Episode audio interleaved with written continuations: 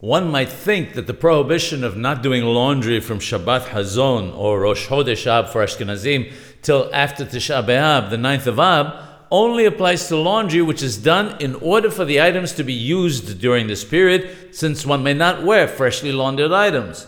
In fact, doing laundry is prohibited even if one does not intend to wear or use the items till after the 9th of Ab.